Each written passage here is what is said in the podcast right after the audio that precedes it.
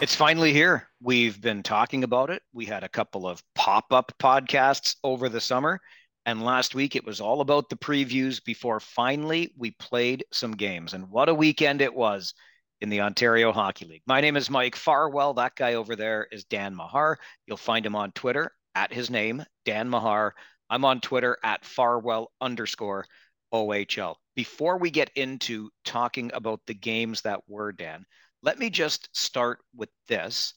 Speaking of talking, and that is what the league got fans doing last week with its first ever power rankings. And I can tell you, when I was out this weekend through the rink in Kitchener and then down to the US, this was the talk around the rink. What's with these power rankings? Who came up with these power rankings? Frankly, I don't care. As the OHL tells you, it's accredited media that uh, makes the votes. But the point is, it's got people talking.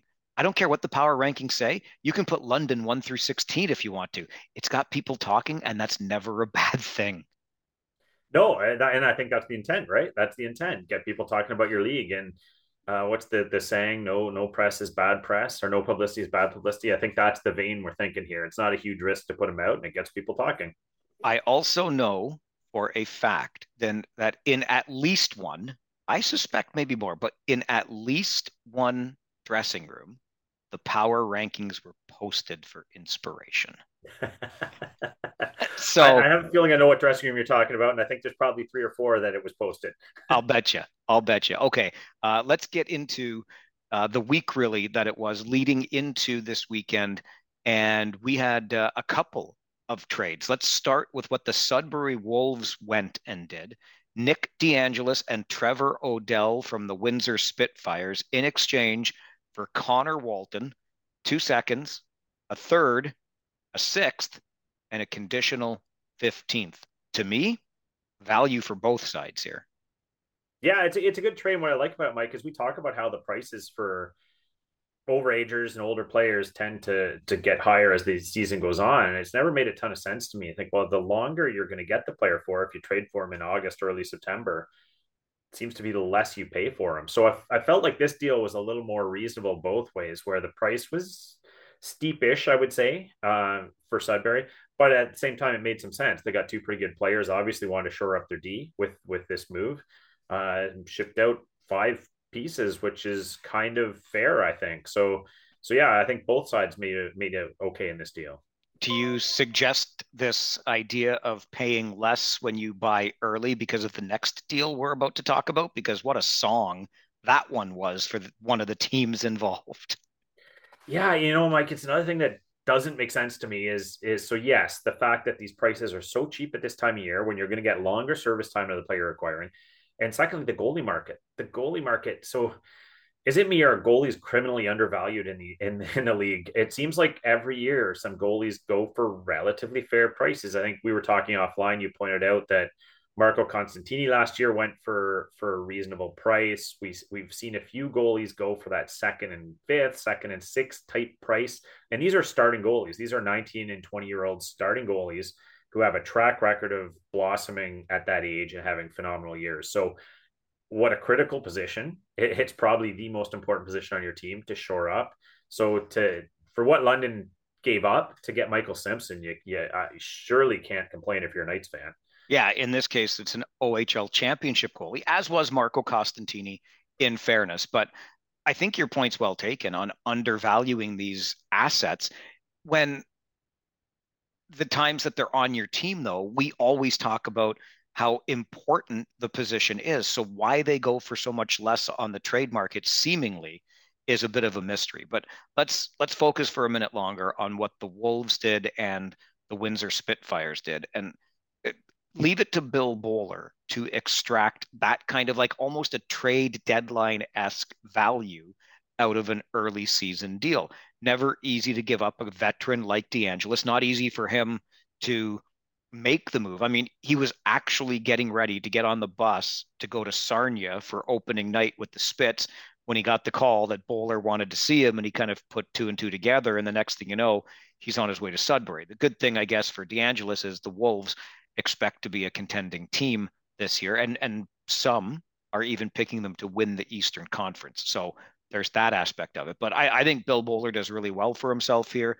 It certainly makes it appear as though they're not waving a white towel per se. They needed to refill the draft cupboard after taking a couple of seasons where they made runs. And then they also get a player two years younger than DeAngelis. And maybe, just maybe, here's my wild theory for you on this episode of the OHL podcast. Maybe Bill Bowler is looking for an Alex Christopoulos type return from Connor Walton because Connor Walton's twin brother, Kieran, also plays for Sudbury. So they part the twins when Alex and Paul Christopoulos were separated, and Alex Christopoulos goes on a tear with the Windsor Spitfires. He scored 49 goals last year. He had 13 total with the North Bay Battalion. I'm just going to throw that out there. I think it's an interesting little part of this that uh, the Spitfires end up with one half of a twin again, but nonetheless, they get a they get a warm body who can play the game and five draft picks. A pretty good deal. Yeah, and just a quick aside on the Christopoulos twins, uh, watching them play for the Don Mills Flyers back in their draft, OHL draft year, I thought both had star in this league written all over them, and it may have taken for whatever reason was in North Bay took Alex a little bit longer to arrive, but boy did he ever arrive. And that that kind of makes sense in the con- or in the context of what we're talking about these trades. 19 and 20 year old players uh, that's that year, that age, that experience, that bulk on your frame, all those things tend to lead to to really good seasons. We see players come out of nowhere at at 19 and 20 in the league and just blossom, which is why you'd think the prices might be a little higher for some of these kids that are moving at that age, especially if you do your homework and you see a kid that's got a lot of potential. When you talk about DeAngelis, there's a guy that was stung a little bit by injuries last year, probably a little frustrated in and out of the lineup at times. But if he stays healthy, what a, a great piece that is going to be for the Wolves back end. The other thing I'll add to all of this is just how much I like the deals happening now, or frankly, any time away from the trade deadline. Look, you've got more service out of the player. But the other piece of it is like you remember the major sports networks, Dan, as well as I do, and they still do it. But haven't trade deadline shows really kind of flamed out recently? And I think the networks stubbornly cling to them, and that's fine. But maybe we're all just kind of getting away from this idea that there has to be some arbitrary date. Okay, January the 10th. And so you better start making your moves on the 8th and the 9th. Ah, I, I like it better this way, quite frankly. Show me that, you know, the Sudbury Wolves, again, for example, know that they've got a shot in an Eastern Conference that you and I previewed last week and figure, hey, this is a year that fits for us. We look around the conference. So not only are we already getting some preseason, early season love, now we're going to add to it. In other words, come and get us, the rest of you in the Eastern Conference. The other nine teams have been served notice. I like that. So credit to the Sudbury Wolves for making this move now. And let's just move away. Like I, I would not be bothered in the least if we come out of Christmas and we're not talking about massive deals being made in the 10 or so days afterwards. Yeah, you know, it makes tons of sense to me to kind of frame your team now. You get all that extra time to build chemistry, get a rapport in the dressing room, the whole bit, and then you have a full season's worth of service. And you've heard a few GMs recently acknowledge that, say they made the trades early because they wanted that extra service time. It just made sense to them. I think there's probably some other dynamics at play. Some teams are waiting a few months to see whether they're buyers or sellers. Things change as the season goes on. Kids who may not want to move, and there is some loyalty here. There are there are some dyma- dynamics where a team doesn't necessarily want to move a kid because he's been a part of that organization since his draft year. They know the families, the billets, etc. So they don't really want to move him. But as the season progresses, and the kid says, you know, I'm not going to spend a whole year there. I might just spend a couple months there and we're going for a championship. This is going to be a great thing on my resume. So sometimes the mindset changes as you get towards January. And that could be the reason why these some of these trades happen later. But yeah, it just makes a whole lot of sense to me to to buy earlier if you can. The other trade, of course, to talk about is the one we've already touched on, Michael Simpson from Peterborough to London. So not only is it an OHL championship goaltender trading teams, but it's the goaltender who beat the London Knights last year in that OHL championship that now becomes a member of the London Knights. I want to go to an email that Charlie sent us, ohlpodcast at rogers.com. That's the email address, ohlpodcast at rogers.com. Send us an email anytime. And I have to I have to own up on this one, Charlie. Good afternoon, gentlemen. I know it's all fun and games, predictions in brackets, but it's nice at the same time to actually see what we can forecast for the season. Do you think if you had an extra day to evaluate the Simpson Bowen trade, that you would seed Hun- London higher? And well, you can't really put the Petes lower. I saw this as a massive upgrade in goal for London, as I've watched Simpson many times against my team, the Kingston Frontenacs. I was not shocked by his play, carrying his team to a championship, and I could see him doing it again in London. He is that good. What do you think? Thanks, Charlie. Kingston Frontenacs uh, fan. I don't know what the number 32 is. Maybe he's 32 in their uh, fan club. Either way, Charlie, thanks for the email. Like your team in Kingston this season, by the way. What I have to own up here is I told Dan this last week. Don't worry, we'll record our previews on the same day. What's going to happen? It's the preseason. So we had actually already recorded prior to the trigger on the deal being pulled. That's on me. And we are now right back on track as topical as can be. As you're listening to this, it was recorded literally hours before you're getting the chance to listen. So I just wanted to be clear about that. And that's why we didn't talk about it last week. And I want to own that for you. I will also say, at least for me, Dan, it wouldn't have changed my mind.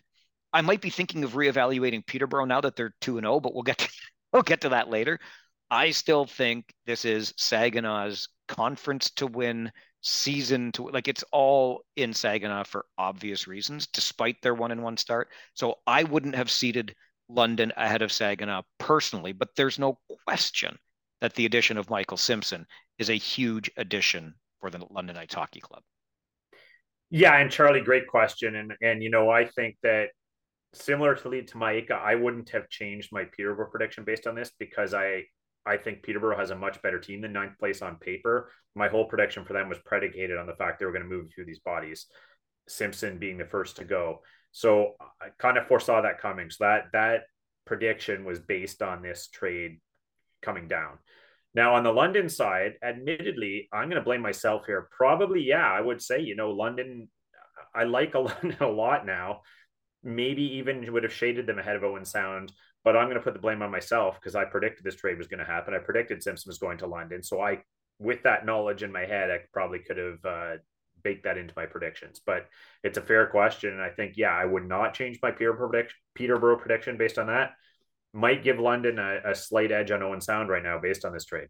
I was pumping Willmore's tires on the podcast last week. He had some time in the playoffs. He had a good preseason, and then oh yeah, we're just going to get the OHL championship goaltender. We're going to get him for the entire season for a third rounder and the goalie we no longer need in Bowen. So anyway, uh, I, am still standing by my initial prediction. I think look, London's back end is terrific, and now Simpson. I it's going to be tough to score goals against the Knights this year, and we know how disciplined a style they play. But I guess maybe I'm just being stubborn. They got their run to the OHL championship last year.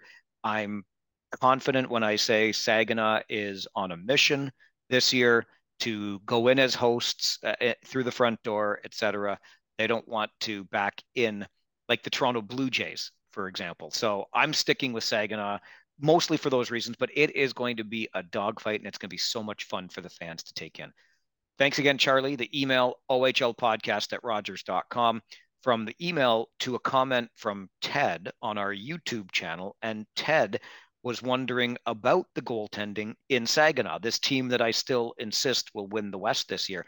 But it's an astute observation from Ted, who talks about the tandem of Andrew Oke and Brett Fullerton with the Spirit, who have less than 100 games experience between them and precisely none of it in the playoffs, Dansky.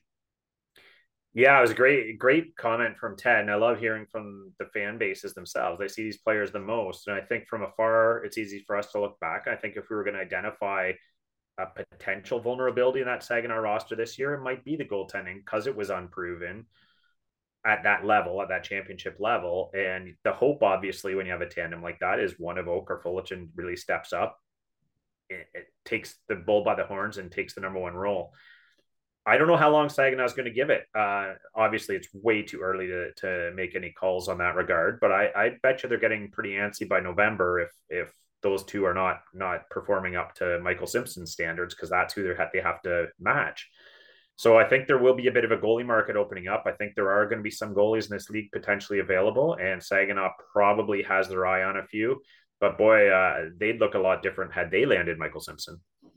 I'm just gonna throw these names out from the top of my head because I could have, I guess, spent more time looking this up. But I will say that to Ted's point about the concern with the Saginaw goaltenders and my insistence that Saginaw is still on a mission this year.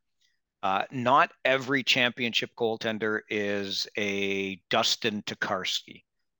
There are a couple in the last little while in the Ontario Hockey League named Andrew Engelage and Scott Dickey, who won Memorial Cups for their team. So, look, the importance of the position may have changed. It may be even more magnified than ever. I'm just of the mind that if you put a good enough team in front of them, you can get by with good goaltending as opposed to great goaltending. And I, I think Andrew Oke is a good goaltender, but your concern is noted.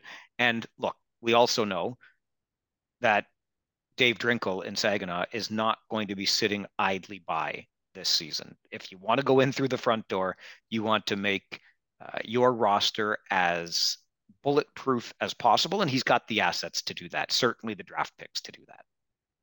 Yeah. And it's a day and age of analytics too, right, Mike? So they all have data now on goals saved above above average, uh, expected goals for and against. So they can track that data over time and say, you know, our guys are are losing this matchup consistently, or our guys are fine. The old adage for coaches used to be just stop the ones you should stop. And as long as you're stopping the ones you should stop, and you mentioned you mentioned uh, and Dickey, that's kind of what they did. Stop the ones you should stop. You're not costing your team. Let them do the rest of the work. So that philosophy still kind of takes root here too. But with the with the data and analytics they have, I think there's going to be some feathers ruffled if their goalies are not up to snuff. Uh, like we said, comparing to Michael Simpson, some of the other teams, they're going to be challenging. So they'll have that data, and by November, I think they're going to make some calls. All right, it's early, but we have some returns from the Ontario Hockey League. We have regular season games to talk about. And of course, we're back for another season, which means our prospect of the week feature is back. Dan says we're going to have the same guy. I'll bet you a hundred bucks right now we won't have the same guy. But that's I, I, did this on purpose. If we have the same guy now, I will gladly give a hundred bucks to every listener. So there you go. Wait, did I just put that on the record? Uh, we continue on the OHL podcast.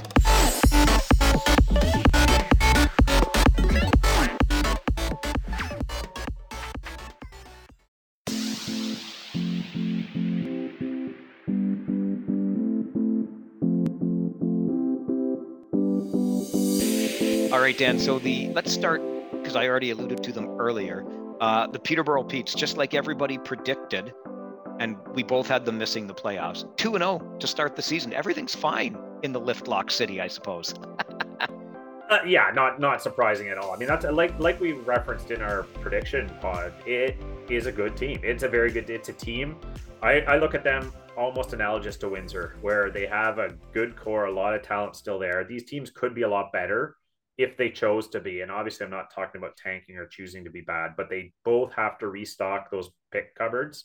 They know that it's going to be an organizational decision. That's why you saw DeAngelis Odell move. That's why you saw Michael Simpson move. So I think Peterborough will make those moves as the season goes on, knowing they need to restock that cupboard. But this is a good team, Mike. This is a, a team with a lot of championship players still on that roster and I expect they're going to compete pretty hard. I I had a lot of trouble predicting them to come ninth in that conference just because I think there's just a lot there, and there's still going to be a, a fair bit there after the trades are made. Speaking of competing hard, again, it's very early, but the other team I had missing the playoffs in the East is the Niagara Ice Dogs, and Jim commented on our YouTube channel that the Ice Dogs will be the surprise team of the season. I'll say as surprising as it might be that the Petes start 2 and 0, I was equally equally surprised, pardon me, that I mean, obviously the Ice Dogs start 0 and 2, but competitive. The Knights beat them 2 1 and 5 2. Look, you're not going to lose 11 3 every night, but it was against the London Knights, and particularly in that opener, 2 to 1. The Ice Dogs at one point held the 1 nothing lead. So I will look, I know they're well coached. Ryan Kuwabara, there is no disputing his acumen as a head coach. maybe these ice dogs have a little more bite this year than certainly I thought coming in. Again, I say all of this knowing it's one weekend and two games in the books for Niagara.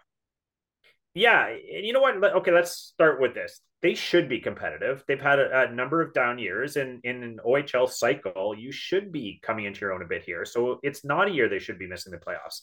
I think the issue is they've had so many troubles over the last couple years that it's hard for anyone to buy in until they see proof on the ice. So it's an encouraging sign that they were so competitive in those games against the Knights. I believe at one point they're out shooting London 14 to 2. So when you're doing that, you're coming out of the gates firing. You've got some some will to compete, and that's a great sign for them and their fans. I, I love the top line. I think Kevin He's going to be a, a terrific player, but I think what we're looking for is depth scoring in Niagara, and we're looking for a little consistency on effort as well because they went through those swoons, and you just can't have them if you want to be a contending team. So I, I'm not ready to give up on Niagara yet, obviously, uh, but we're gonna see, we're gonna know a lot more by December, obviously, with that team. Speaking of coming out of the gates firing, how about those Sault Saint Marie Greyhounds? 11 3 in their opener, and then coming from behind down 4 1 and 5 3 in the third, en route to a 7 5 win. Both of them coming on home ice, but that's 18 goals in two games both of them victories. And here's a fun note that I saw that 11 goal outburst for the opener for the Soo Greyhounds is the third time they have done that in their franchise history on opening night. They did it in 1993, 2013. I don't know what happened in 03, and now again in 2023. All I'm saying is teams look ahead to the 2033 schedule and don't take the game against Sault Ste. Marie. You never know anyway, but uh, impressive stuff for the Hounds on opening weekend. Yeah, well, and we knew the Hounds are they're always a tough out at home, and that very impressive debut, that 11-3 win, maybe a bit of a grain of salt because the Flint Firebirds went home the next night and lost eight nothing. So obviously they're in a little bit of disarray early in the season. But yeah, you talk about the second game with the comeback and the firepower that Soo has, which is great to see because if there was one thing that the Soo lacked of late. It was firepower. They weren't putting the puck in the net. So to see them pop that many goals in the first two games has to be an encouraging sign for the fans. And and just to throw back to the what we talked about earlier about players kind of coming into their own as they age in this league. How about Owen Allard? I mean, there's a, a player that hadn't put up a, a lot of numbers yet in his in his OHL career. Had a terrific preseason, was great in the preseason this year, and and you, you're asking yourself, was it just a preseason thing? Is this fleeting? well, early returns are it's not fleeting. This looks like a player for them. I wanted to mention Owen Allard as well because I think based on those numbers you talk about, Dan, that he might have been overlooked in many analyses of how the Greyhounds would do this year. I think what sometimes we forget only 14 games last season for Allard because he got injured. So he's probably himself, like you sit out for that much time, you're chomping at the bit to be back in there. So yes, I think he might be a bit of a dark horse, or at least seem that way based on previous performance. But don't forget, he missed almost the entire season last year. So nice to see him bouncing back the way that he did. Here's a really unfortunate part for the Soo because obviously I was broadcasting a game on Friday, but I saw the final result 11 goals for the Soo Greyhounds. I thought, oh, I wonder how much my local boy, local to us here in the region, Brady Martin picked up in terms of points none. I thought, what? Come on, he had a decent preseason too. I know he's not going to get, you know, as much opportunity now that the regular season's here. But even worse is unfortunately a lower body injury for Brady Martin, and it's listed as week to week. And when you hear that, you cringe just a little bit. I wish this kid the speediest of speedy recovers, and I hope it's not too bad. But week to week is not a great prognosis. No, I, I just hate seeing any injuries across the board. But a young player like this, I'm not worried about the amount of time, the amount of runway ahead of him in his career. He's going to be a terrific player in this league for a lot of years. Plenty of time for him to acclimate and, and show off. But at the same time, I don't want to see any structural damage to a kid like that's knee, anything he has to overcome in his his rookie season. And then just for the fans too, that we're looking forward to seeing him play. I mean, it's the rugs pulled out from under their feet pretty quickly in the season. So hopefully week to week is on the at the lower end in terms of number of weeks, and it's just something that he can rehab from in a matter of a month or or six weeks or something and come back. But just hate seeing any kind of injuries, especially to talent like that. Yeah, it's a it's a loss for all of us as fans of the game. So we'll hope that he's back in sooner rather than later. And just an unfortunate uh, sidebar or footnote to what was a really good weekend for the Sault Ste. Marie Greyhounds. You touched on it briefly. I think it maybe can have a little bit more treatment here. And again, it's two games. It's one weekend. By the way, Coulson Pitre and Gavin Hayes are still away at NHL camps.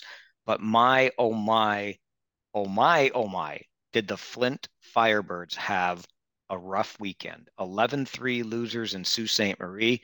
Go back home for your opener and put up a donut in an 8 nothing loss to the Kitchener Rangers. That is not the way you want to start a season, says Captain Obvious.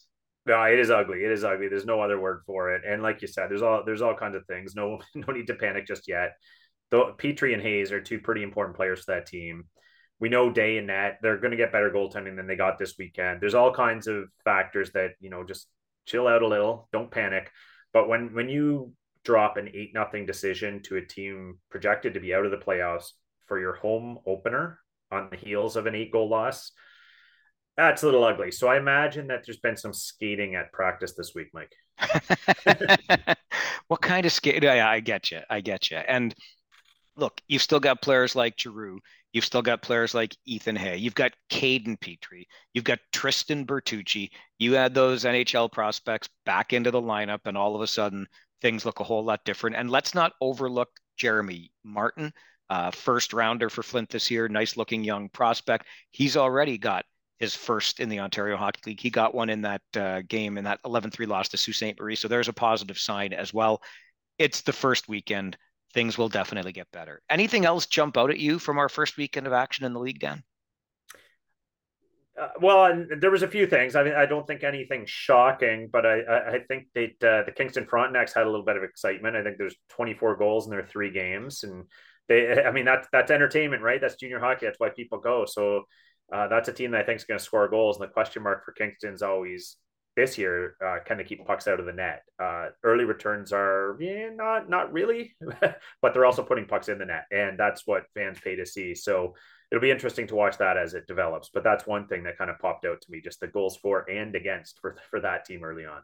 Yeah, it's a little bit of a run and gun league from time to time, and that is one of the things that makes it exciting. I was talking to somebody about that in Flint on Saturday, and I said that's what makes this league so much fun. Is the mistakes get made here far more often than they get made at the pro level and that's what makes it so entertaining because you see some some sloppier things from time to time and you never know what's going to happen and no lead is safe and all of these other things. I could keep spitting cliches but i got a whole season to do that.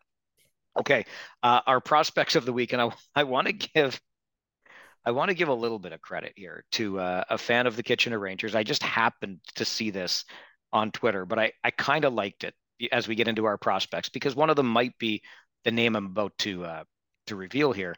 But Sam Dickinson was recognized, the London Knights defenseman, as the performer of the night on Saturday in the Ontario Hockey League. And this particular Rangers fan, uh, I guess, didn't take too kindly to that. He said, "Yeah, Hunter Brzustewicz and Adrian Misljevic each had four point nights for the Kitchener Rangers, but you do you OHL hockey, and you go recognize that London night. I, I love how much the fans love to hate London, or maybe I just love how much they hate London and they see this perceived bias. But I, I will say it, it is a little bit of a snub, isn't it? Particularly for a guy. Look, Hunter Brzustewicz is already drafted to the National Hockey League, and he's going to have a real chance with the Vancouver Canucks. Adrian Misljevic, you want to talk about somebody unheralded, and I know I'm getting into the weeds here of the team I cover most closely, but that kid also had a crossbar on Saturday night. So that's how close he was to the hat trick two goals, two assists, and okay, the defenseman who was one and two for the London Knights can be the uh, performer of the night. Look, Sam Dickinson's a great player. He's also destined for great things, but it, I, I can see where this Ranger fan was coming from. I'll just put it that way.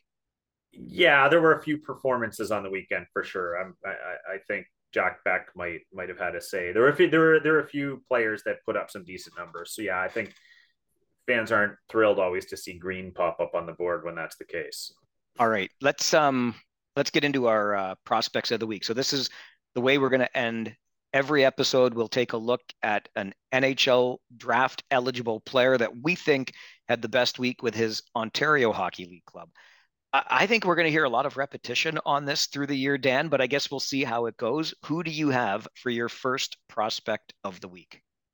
All right. Well, Mike, my first one, I'm going with a player who, has a 2005 birthday, a late birthday, though, he's getting a bit of a victory lap before his NHL draft eligibility, and that's a Mississauga Steelhead. I'm going with Luke Misa, the other Misa, the one who's not in the limelight as much as as as brother Michael, but uh, first round pick in his own right in the OHL. And again, another kid had a great preseason, uh, putting up multi point games, I believe, in every everyone he dressed, and then five points in his first couple games for the Steelheads this year. Both wins, two and zero oh for the Mississauga Steelheads.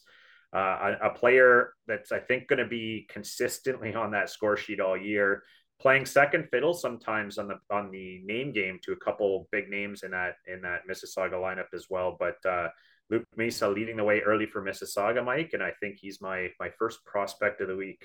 Yeah, uh, an excellent choice and an excellent start to the season for the kid who is still going to be NHL draft eligible before his brother, right? Because Michael's going to go through the league this year and then one more as that exceptional player before he's even draft eligible.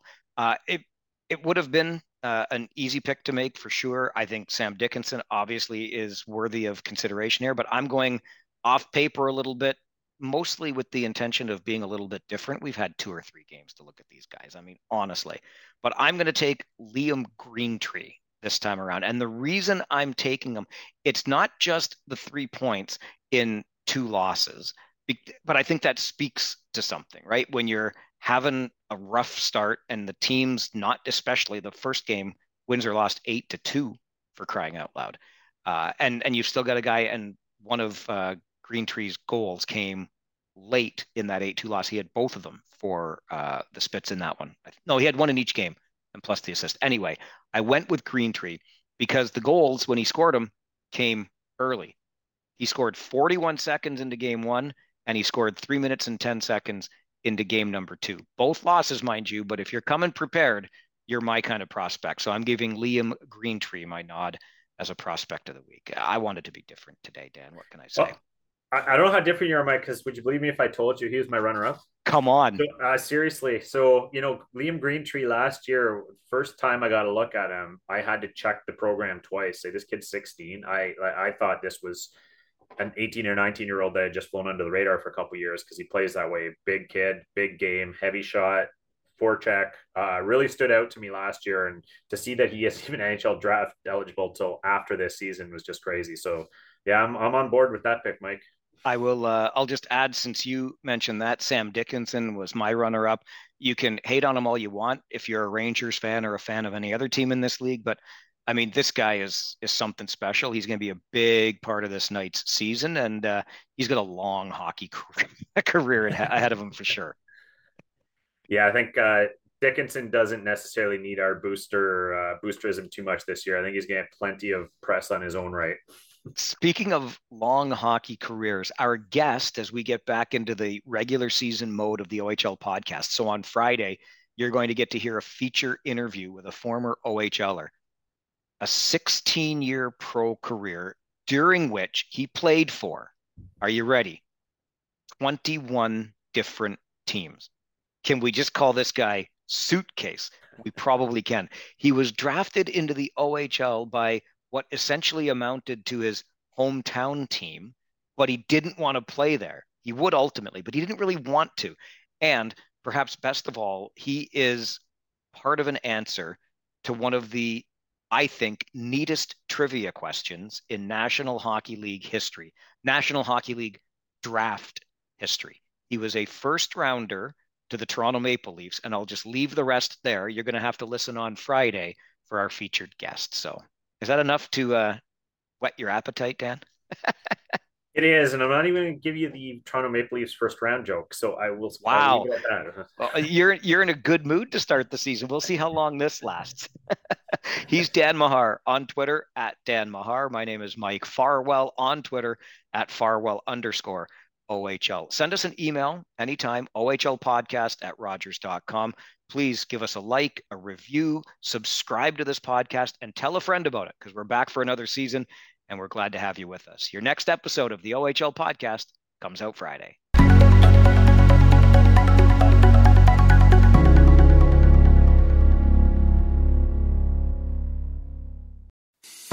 I'm Matt Cundill, host of the Sound Off Podcast, the show about podcast and broadcast.